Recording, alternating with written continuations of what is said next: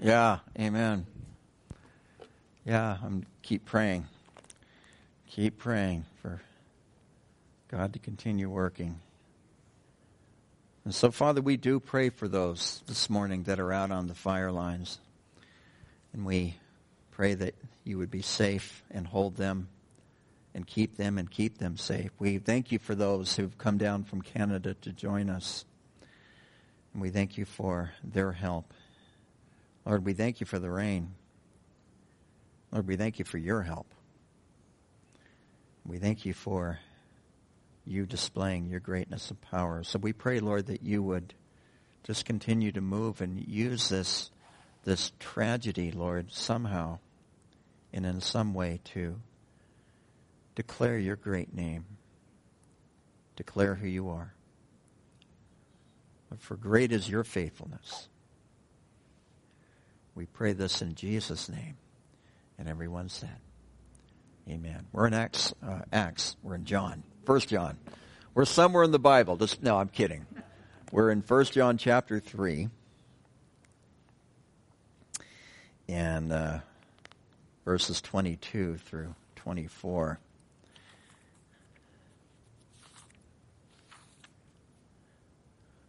This is one of those passages passages I think sometimes you would like to pass up if you're a pastor in teaching. It's a difficult passage. Um, and uh, sometimes I think we need to address the diff- I think actually often we need to address the difficulty, and it during those times when when we know what the Bible says, we believe it to be true, and yet not only do these things not always connect or measure up or happen in our lives, but we don't always see them happening in the lives of other people. And, and to, to look for an explanation, and I think that's normal. I think that's also a good thing to do, to look for an explanation, but also I think we have to hold those explanations rather loosely. Because we don't we don't always know the full situation. Matter of fact, we rarely know the full situation. I don't think we even know at times the full situation in our own lives. And the Bible says in 1 Corinthians 13 that we do see dimly. And, uh, and so one of these days we will see face to face. But this is one of those passages in, uh, that it doesn't always make sense when I try to live this out practically. And again, uh, did, did the Lord mean what he said here? I, absolutely, he meant what he said. So, how do we balance that? How do we work through that? The question is, is, is how do we approach prayer? And, and what is, when I talk about prayer, what do you think of? What does prayer mean to you? What is your prayer life like? And as I've shared with you before, uh, I believe that prayer is, is not an event, it is a life. In other words, our, our entire life is a prayer. But in reality, also, there are times in our life that we have special times set aside to pray.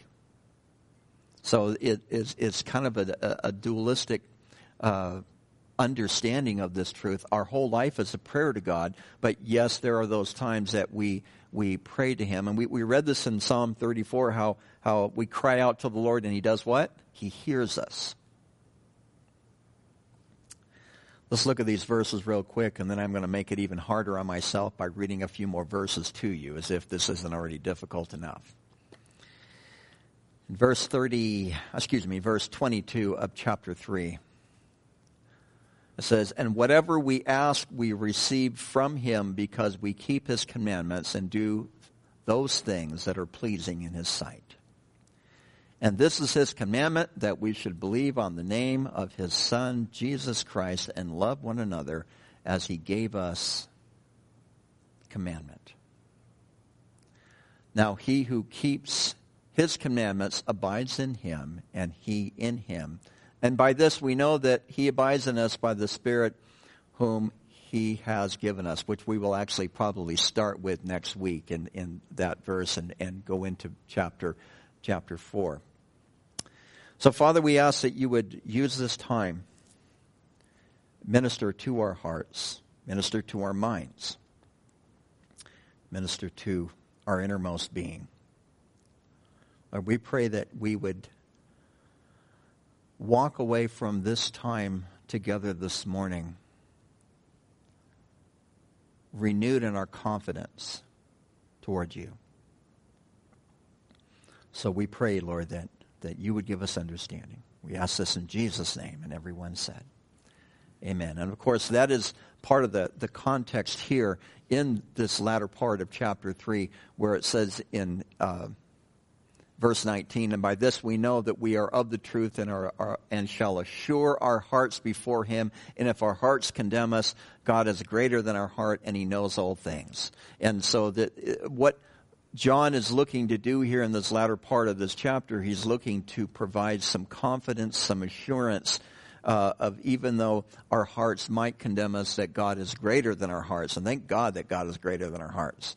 Um, and thank God that, that God sees us and judges us through the blood of Jesus Christ if we have received him, not based on our own merits, not based on our own works.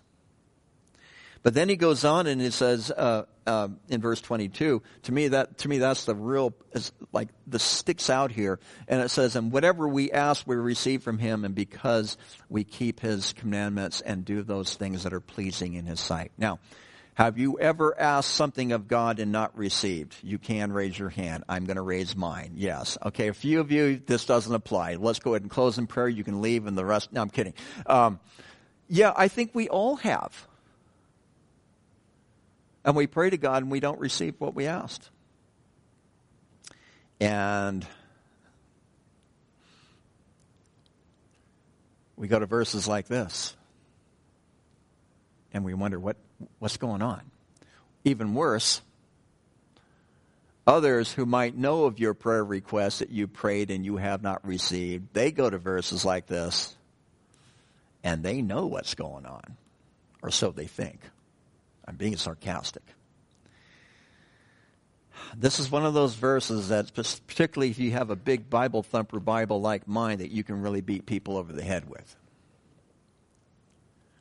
rather than apply it to ourselves. So if this isn't already bad enough, let me read a few more verses to you. Don't try to keep up with me, Phil. It'll just be easier for me to spit them out. I've got them in front of me. So Matthew 21 verse 22 says, whatever things you ask in prayer, believing you will receive. Matthew 21, 22, all right? Then John 15, 7 says, If you abide in me and my words abide in you, you will ask whatever you desire and it shall be done for you. Right, John 15, 7. All right. Then in 1 John chapter 5 verse 14, and we're going to kind of touch on this somewhat today, uh, and I think it gives us a, probably a pretty good explanation here. Uh, it says, Now this is the confidence that we have in him that if we ask anything according to his will, he hears us. Now that kind of tips us a little bit, doesn't it? and it causes us to, to have, I think, a little bit greater context in this. Uh, um, and just for fun, I'll throw in one more. All right. James 5:16. It says, "Confess your trespasses to one another and pray for one another that you may be healed. The effective fervent fervent prayer, I always want to throw another R in there. Fervent prayer of a righteous man avails much."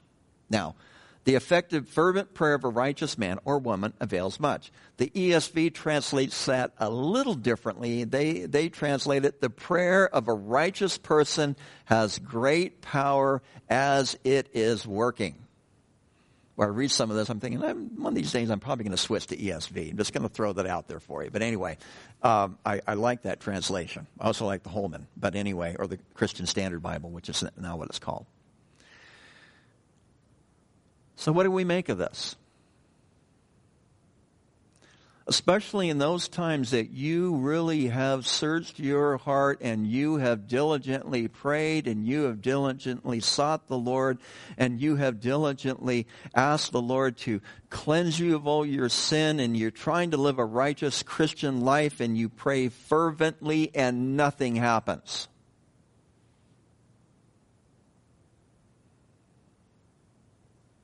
I've had many of those times. We started talking about this a little bit on Wednesday night, didn't we, when we were talking about prayer? And I mentioned that I've had some things that I've been praying for for about 10 years, and I thought about that again, and I thought about a few things. One thing in particular I've been praying for for over, got to do the math here, about over 32 years. Still praying. So what's the problem? Are we just not good Christians? Is this a conditional promise? Is this a conditional verse? I mean, it's, it's pretty clear.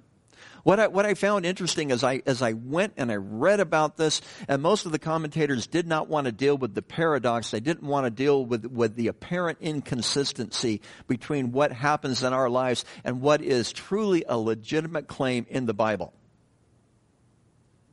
Because this, this is legitimate. This isn't, this isn't, there's no asterisk here that, that where it says, well, actually, Jesus actually graves on a curve. Okay? There, there, it, it's pretty plain what it says. Which is fine, but how do we interpret this as we go forth in our lives?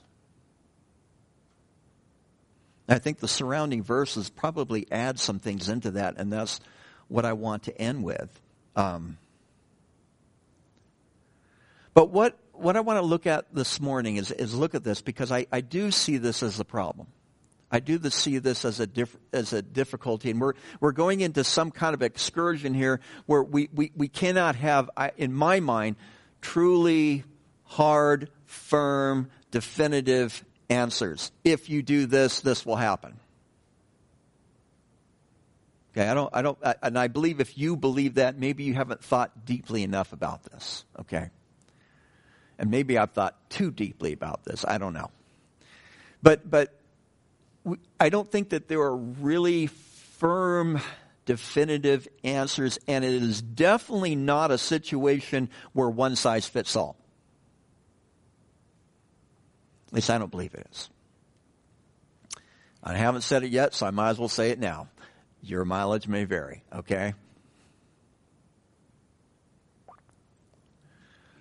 But what we have here is, I believe, as we're, we're, we're delving into this, I think in part we're, we're, we're addressing and touching on the mysteries of God, and the reason why they're mysteries is because we don't understand them well. And particularly in modern thinking, we want to be able to understand, categorize, slice and dice. Well, I even remember in, in undergraduate um, undergraduate work where you take a task, you'll remember this, Bill, you take a task and you break it down into the, the small incremental parts, which made a lot of sense when you're teaching people how to do a task.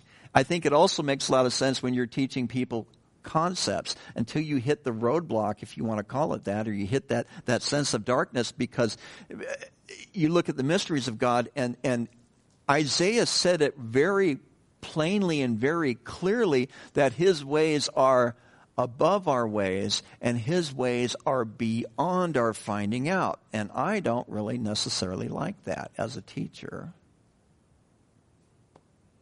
let alone having to live this out but having people look to me at, at, times and, and want answers for why things are happening in their life the way they are and why it is that they are praying for their loved one who is getting worse and worse and worse instead of getting better, why it is that the relationship is not healed, why it is that you can't find the job, why it is that you can't, you know, pay the bills and, and all these things that, that take place in our lives that I just look at and at times I'm just, I'm just uh, astonished in a bad way of just why, Lord, is these things happening to people? And there's all kinds of different reasons. As I referred to earlier, I think it's important that when we look at our own lives, that we recognize again as 1 Corinthians chapter 13 says, 13:12, that we see dimly, that we see things um, impartial. Um, that we don't see things completely. We don't see them wholly, uh, fully, I mean. Um, not H-O-L-E, but H, W-H-O-L-E-Y, all right? We don't see things in their completeness. And therefore, because of that, we're prone to miss things. And what I've realized too, that, that, that, uh, and, and I, I look at this at times and it's like, I, I look at, at some people and I look how God has blessed their lives, and I, I'm thinking, why have you blessed them?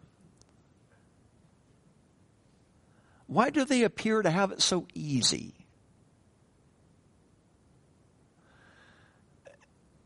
It's, and some of them that I, that I actually know personally, it's like they're barely saved. You know what I mean? And it's like, Lord, I'm struggling. I'm trying. I'm wanting to, to honor you. I'm, I'm wanting to follow you. And, and, and God knows, yeah, you know, I don't do it perfectly, right? But my heart is truly in this. And it seems like I have to crawl and scratch and scrap and fight for every advancement, it seems, at times.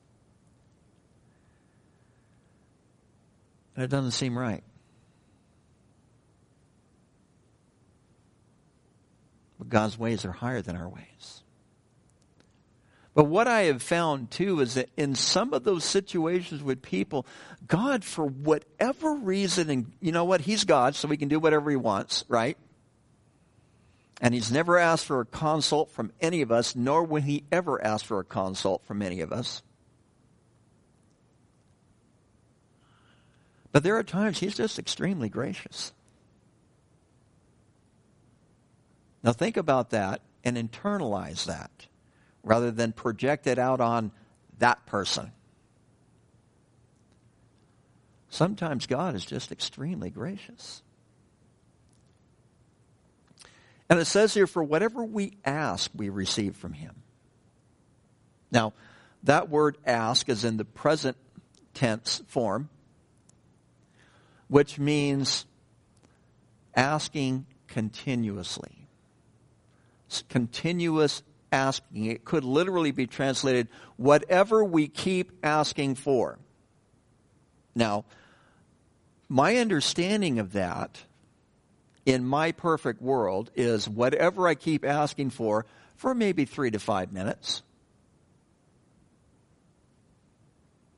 rather than three to five days, three to five weeks, three to five months, three to five years, three to five decades, a lifetime. Whatever we keep asking for,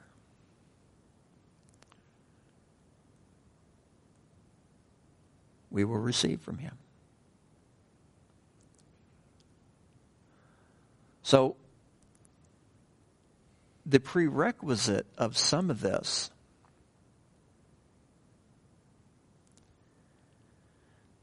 is that we are in a place that we are truly asking for the right things and for the right reasons. Again, 1 John chapter 5 verse 14. Now this is the confidence that we have in him that if we ask anything according to his will, he hears us. Now, I hate to think how many things that I have prayed for over and over in my life that might not have been the will of God for me? I don't know the answer to that question. I think sometimes it's better not to know the answer to that question. But I want to bring up this idea is that sometimes we are a bit short-sighted in our prayers. We're a bit short-sighted in our prayers. Jesus says in Matthew 20, 22, Jesus answered and he said to them, you do not know what you ask. This is a story where, where the, uh, um, um, James and John's mother. James and John's mother was a typical Jewish mother, right? And, and she was wanting for when Christ entered into the, his kingdom that John and James would sit on the left and the right hand side. Rather ambitious, don't you think? Perhaps the boys put mom up to this. I don't know. And Jesus says, You don't know what you're even asking. And, and then he, I remember one other time he asked the disciples, Are you ready to be baptized with the baptism that I'm going to be baptized in? He's referring to his cross, by the way. And they're like, Oh, sure. They had no idea what they were getting themselves into. Sometimes we're a bit short sighted. And one of the things I like about God's ministry to us in our prayer life is that sometimes because we are short-sighted, Romans 8:26 says, "Likewise the Spirit also helps in our weaknesses, for we do not know what we should pray for as we ought."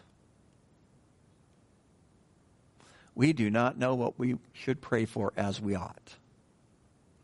Boy, if there's ever a time to, or a verse to motivate you to keep your mouth shut during a public prayer meeting, that would be one of them, wouldn't it?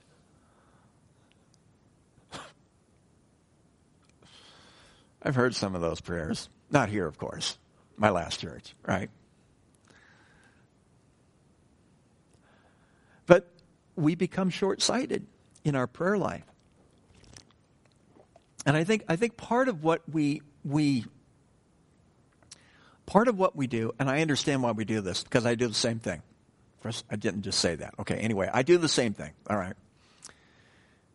Is that our mind defaults to this idea of Jesus being this big brother in the sky or the genie, you know, that, oh, I'm in trouble now. God, get me out of this.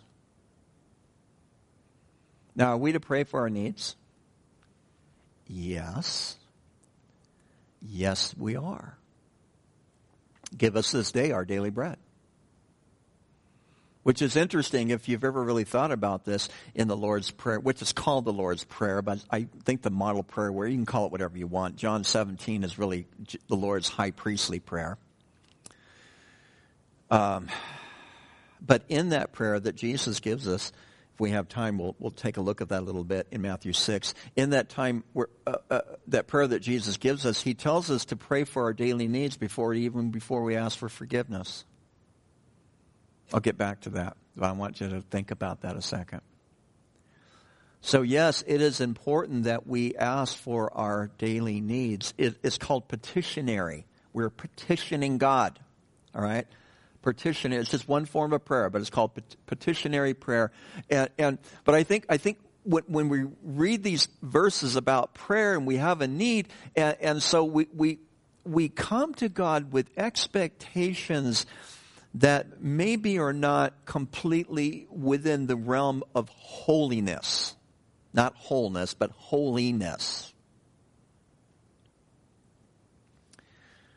I remember years ago a, a small Bible study and our pastor was leading and, and he wanted prayer requests and this woman, she's really a nice lady too. This friend of my our wife my wife and our wife. Or like, anyway.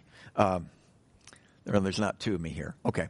Um, but this lady she wanted prayer for her sister in law because her sister in law was not a nice person. That's a nice Sunday morning way to say it, right? She was not a nice person. So would you pray that my sister-in-law gets saved? Oh, she's so difficult, she said. And, and the pastor perceived that. She says, you know, the reality is you just want to pray that she gets saved just to make your life easier. I thought, wow, that's perceptive. And she's like, you know what? You're right. This, this poor woman was busted. We prayed that her, her sister, I don't know if her sister-in-law ever got saved or not. I hope she did. But we prayed for her, of course. But, but sometimes we go in prayer, again, not only do we have, uh, uh, are we short-sighted, but, but our motives are a little bit skewed.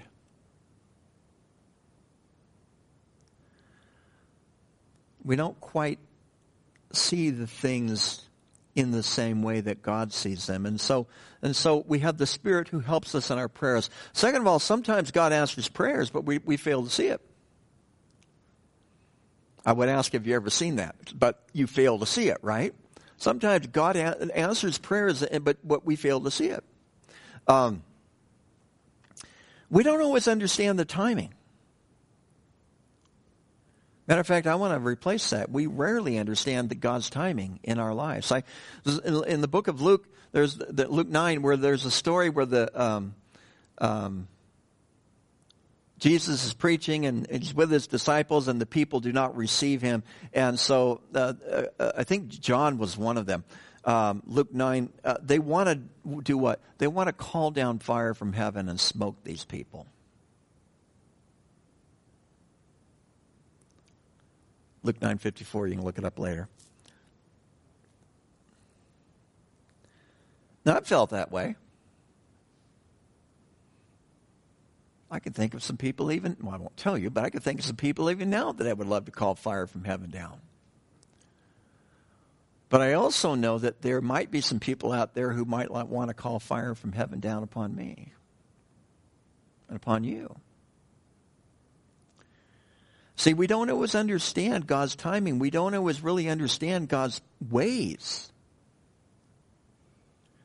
So we default to what we understand in the moment. And the problem with petitionary prayer, we are asking God for something. The problem with that type of prayer is that we are invested emotionally. Sometimes we are overly invested emotionally. Does that make sense?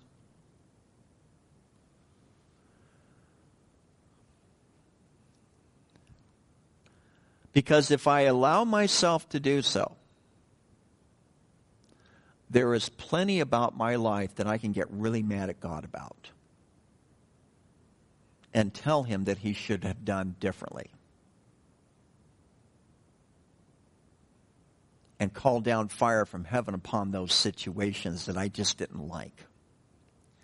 But again, we don't always understand his ways. Petitionary prayer can become clouded with our emotional investment. And, and, and so, what is wrapped around this particular verse here in verse 22? Is what J- John has been telling us, verse 18, My little children, let us not love in word or in tongue, but in deed and in truth. And verse 23, and this is the commandment that we should believe on the name of his Son, Jesus Christ, and love one another as he gave us commandment. The greatest commandment that Jesus was asked, what is the greatest commandment? He said you were to do what? You will love the Lord your God with all your heart, with your soul, with your mind, and with your strength. And the second is as the first, you will love your neighbor as yourself. John tells us here that we're to believe on the name of Jesus believe on the name of God's Son, Jesus Christ. What does that mean? What does it mean to believe on the name? It doesn't just necessarily recognize that He is there, who He is. It is believing and taking and receiving by faith who He is, embracing all that He is. Not only His character, but His, his, his, his substance, His physical slash metaphysical reality, recognizing who he is. That's what this is talking about. It, it, this idea of believing in the name of Jesus is a, is a very, very, very broad and very full and a very deep concept that I think a lot of times we don't really give enough thought to.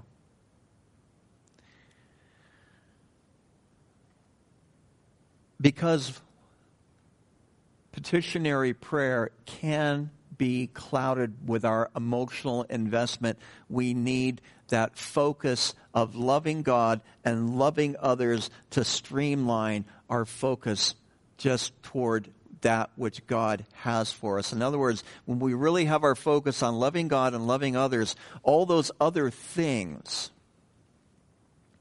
that tend to cloud our desires, and we all have those they start to fall by the wayside. You, you seek first, Matthew 6.33, you seek first the kingdom of God and its, its righteousness, and all these things will be added unto you. So if you really want to streamline your petitionary prayer life, you do so by loving God and loving others. Because it is true that the Bible tells us sin can hinder our prayers. I don't have all the verses. I'm, I'm, I'm running out of time here, so I'm not going to cover all the verses because sin does distort our fellowship with God, and sin also dulls our spiritual sensitivity. It dulls our spiritual sensitivity. James chapter 4 verse 3 says that you do not, you ask and you do not receive because you ask amiss. That's one of my favorite New King James Version. You ask amiss. In other words, you ask, you miss the target somehow. You ask amiss that you may spend it on your own pleasures. I think the King James says on your own lust. That's seeing God as the genie, the big genie in the sky that is going to grant you three wishes. And that's what James is addressing here. But, but because the, the problem with sin is, is, is, among other things, I think it, I think it plunges us not only to a, a place of spiritual in, insensitivity or we become dull spiritually, but I think what it does, it also makes us a bit, a bit, um, self-focused. Because part of why we sin to begin with, I think, other than the fact that sin is the most natural thing I think that we can do, but part of why we sin to begin with is because we are focusing on ourselves. Augustine actually described sin as this turning inward and being self focused. So, I've already kind of touched on this, but I want to end with a quick look at Matthew 6.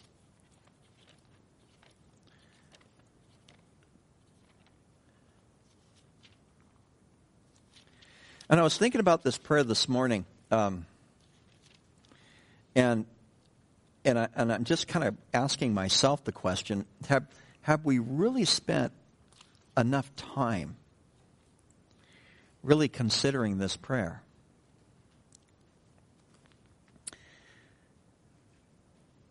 Matthew 6, and I want to look at in verse 11. We don't, due to time, I won't look at the whole prayer, but uh, give us this day our daily bread. Forgive us of our debts as we forgive our debtors, and do not lead us into temptation, but deliver us from the evil one. So, you have three primary things here. You have this idea of, of praying to God for Him to give us and then you have praying to God to, for forgiveness. And then also praying to God for deliverance. So you have give, forgive, and deliver.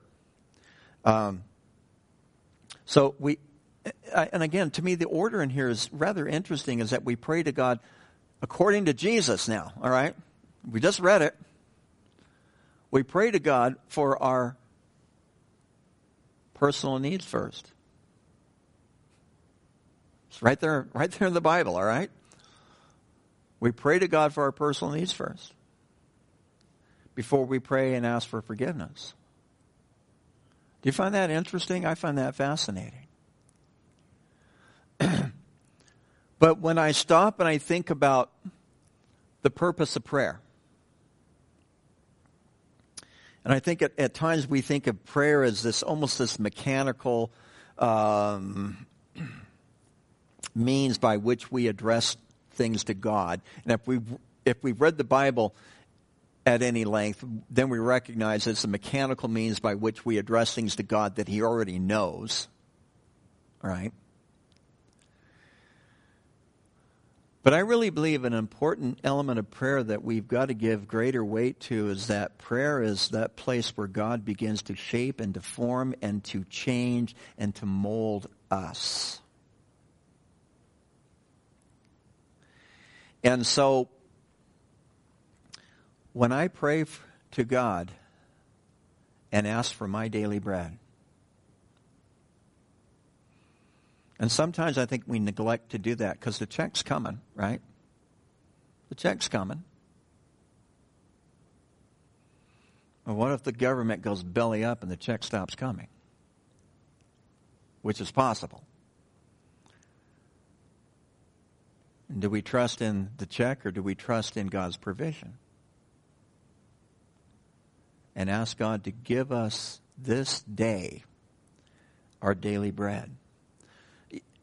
We're not praying for a full refrigerator here, notice, but to give us this day our daily bread. And, and once we realize that God has provided, once we take, and, and again, prayer is more than just a recital of these words. I pray, give us this day our daily bread. Then I begin to start thinking about how all those many days that I have lived, that God has in fact given me my daily bread. I mean, I, I have had days, very few, by the way, very few, but I have had days that I had to decide whether I was going to eat breakfast, lunch, or dinner because I couldn't eat all three. I could eat one. And so I remember that, but I nonetheless, I remember God's provision. And when I start to think about God's provision in my life, what do I start to think about? I start to think about His goodness. I start to think about His faithfulness. I start to think about what a wonderful God He is to me that He would even provide for me this day my daily bread. And so because of that, I want to be in a right relationship with Him. Therefore, my, my, my, uh, my worship of Him, because He is such a giver, it goes right into making sure that my relationship with Him is correct. Therefore, I ask for forgiveness.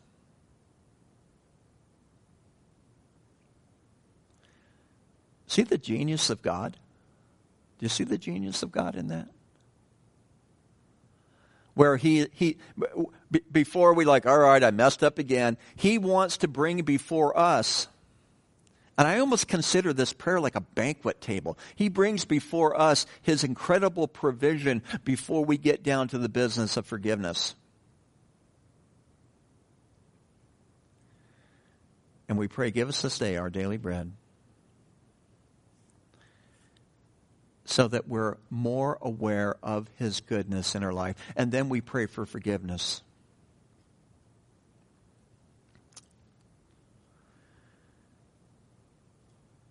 And forgive us our debts as we forgive our debtors.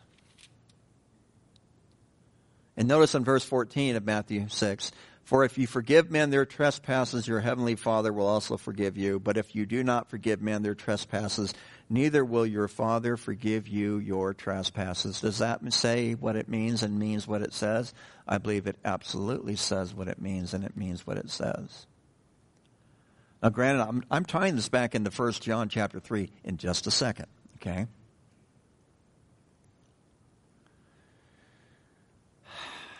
So I pray about forgiveness. Lord, I want you to forgive me. And then God says, what about him? Or them? And what are you going to do with that? And I'm told that if I'm going to receive the forgiveness of God, I have to be forgiving. We read about that also earlier in 1 John 3. And real quick, what is forgiveness? I was talking with somebody about this recently. Forgiveness is not about forgetting. I hate that phrase, forgive and forget. I forget when I have Alzheimer's and I'm too old to remember, okay? I always remember. I don't think God calls us to forgive and forget. I think God calls us to forgive and, and, and to, to take the offense to where, uh, not that it didn't matter, not that the pain that it caused me didn't matter. Um, but I forgive nonetheless the offense. Because in reality, if I'm really upset about something, it probably did matter. If you were really upset about something, it probably did matter. And it doesn't mean that when you forgive that that pain is just automatically, just magically going to go away. There are certain people in my life whom I have forgiven, forgiven, but every time I rub shoulders with them in any way, shape, or form, I am reminded. And it's almost as if I have to forgive them all over again. And be honest with you, I hate that. I hate that. But I'm called to forgive. Forgiveness does not mean that things do, will, will go back to the way things were. If you believe that, I've got some land at the bottom of the Salton Sea that I would sell you really cheap. I've got the deed in my briefcase. Things don't go back to the way they were just because you forgave.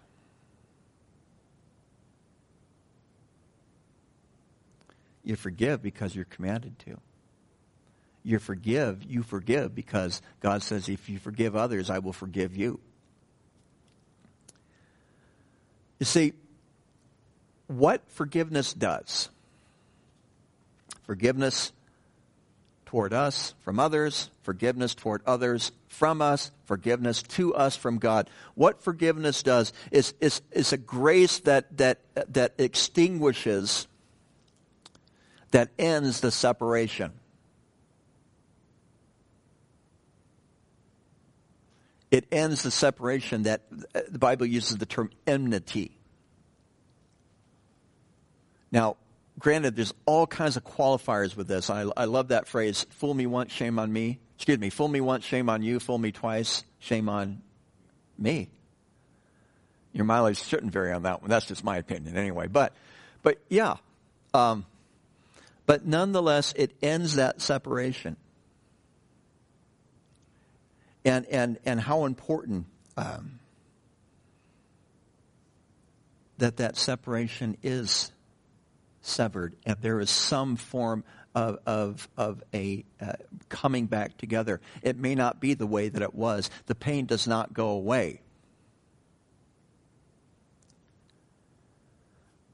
But nonetheless, we're called to forgive. Can I use a nice Jewish term? That schmuck. Because in doing so, it sets us free. And that is, remember I told you I'm going to tie this into First John. That is how we believe in the name of Jesus Christ and love one another.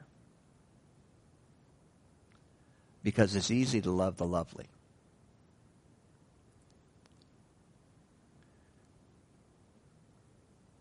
But part of our prayer life, not only in asking for provision, but in dealing with the issues of forgiveness, both those who have offended us and our incredible offense that we have done to God. And because I love God, I want to be in a place where there is no separation. And because I have been called to love others, I need to be in a place, notice I changed the word, by the way, I need to be in a place of separation, which means sometimes loving people is difficult because some people are unlovely. And it's just hard. And so I take that back into verse 22.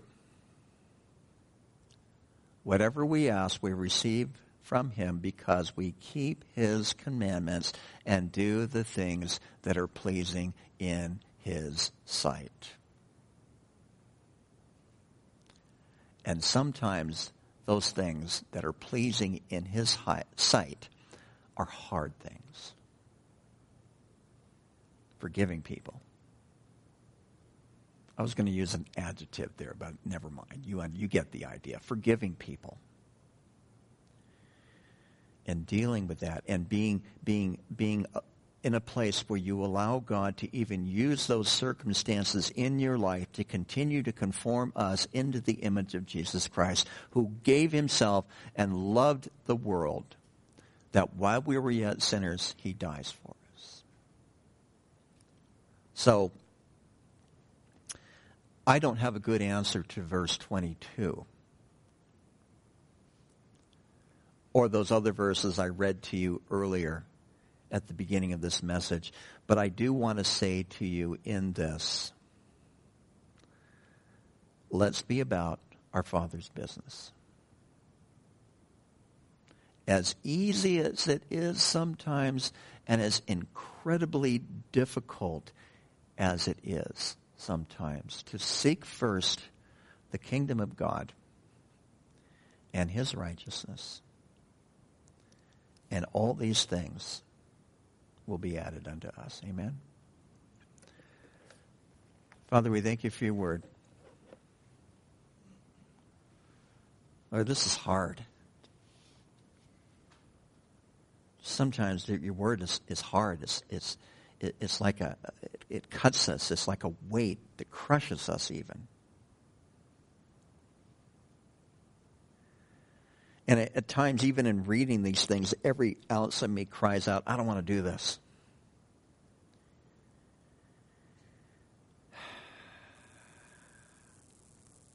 And yet, Lord, we do know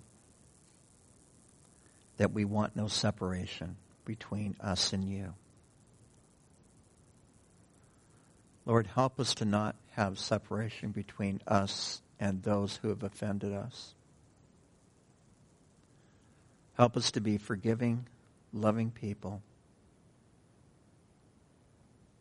And to do those things that are pleasing in your sight. We pray in Jesus' name. And everyone said, Amen. God bless you guys.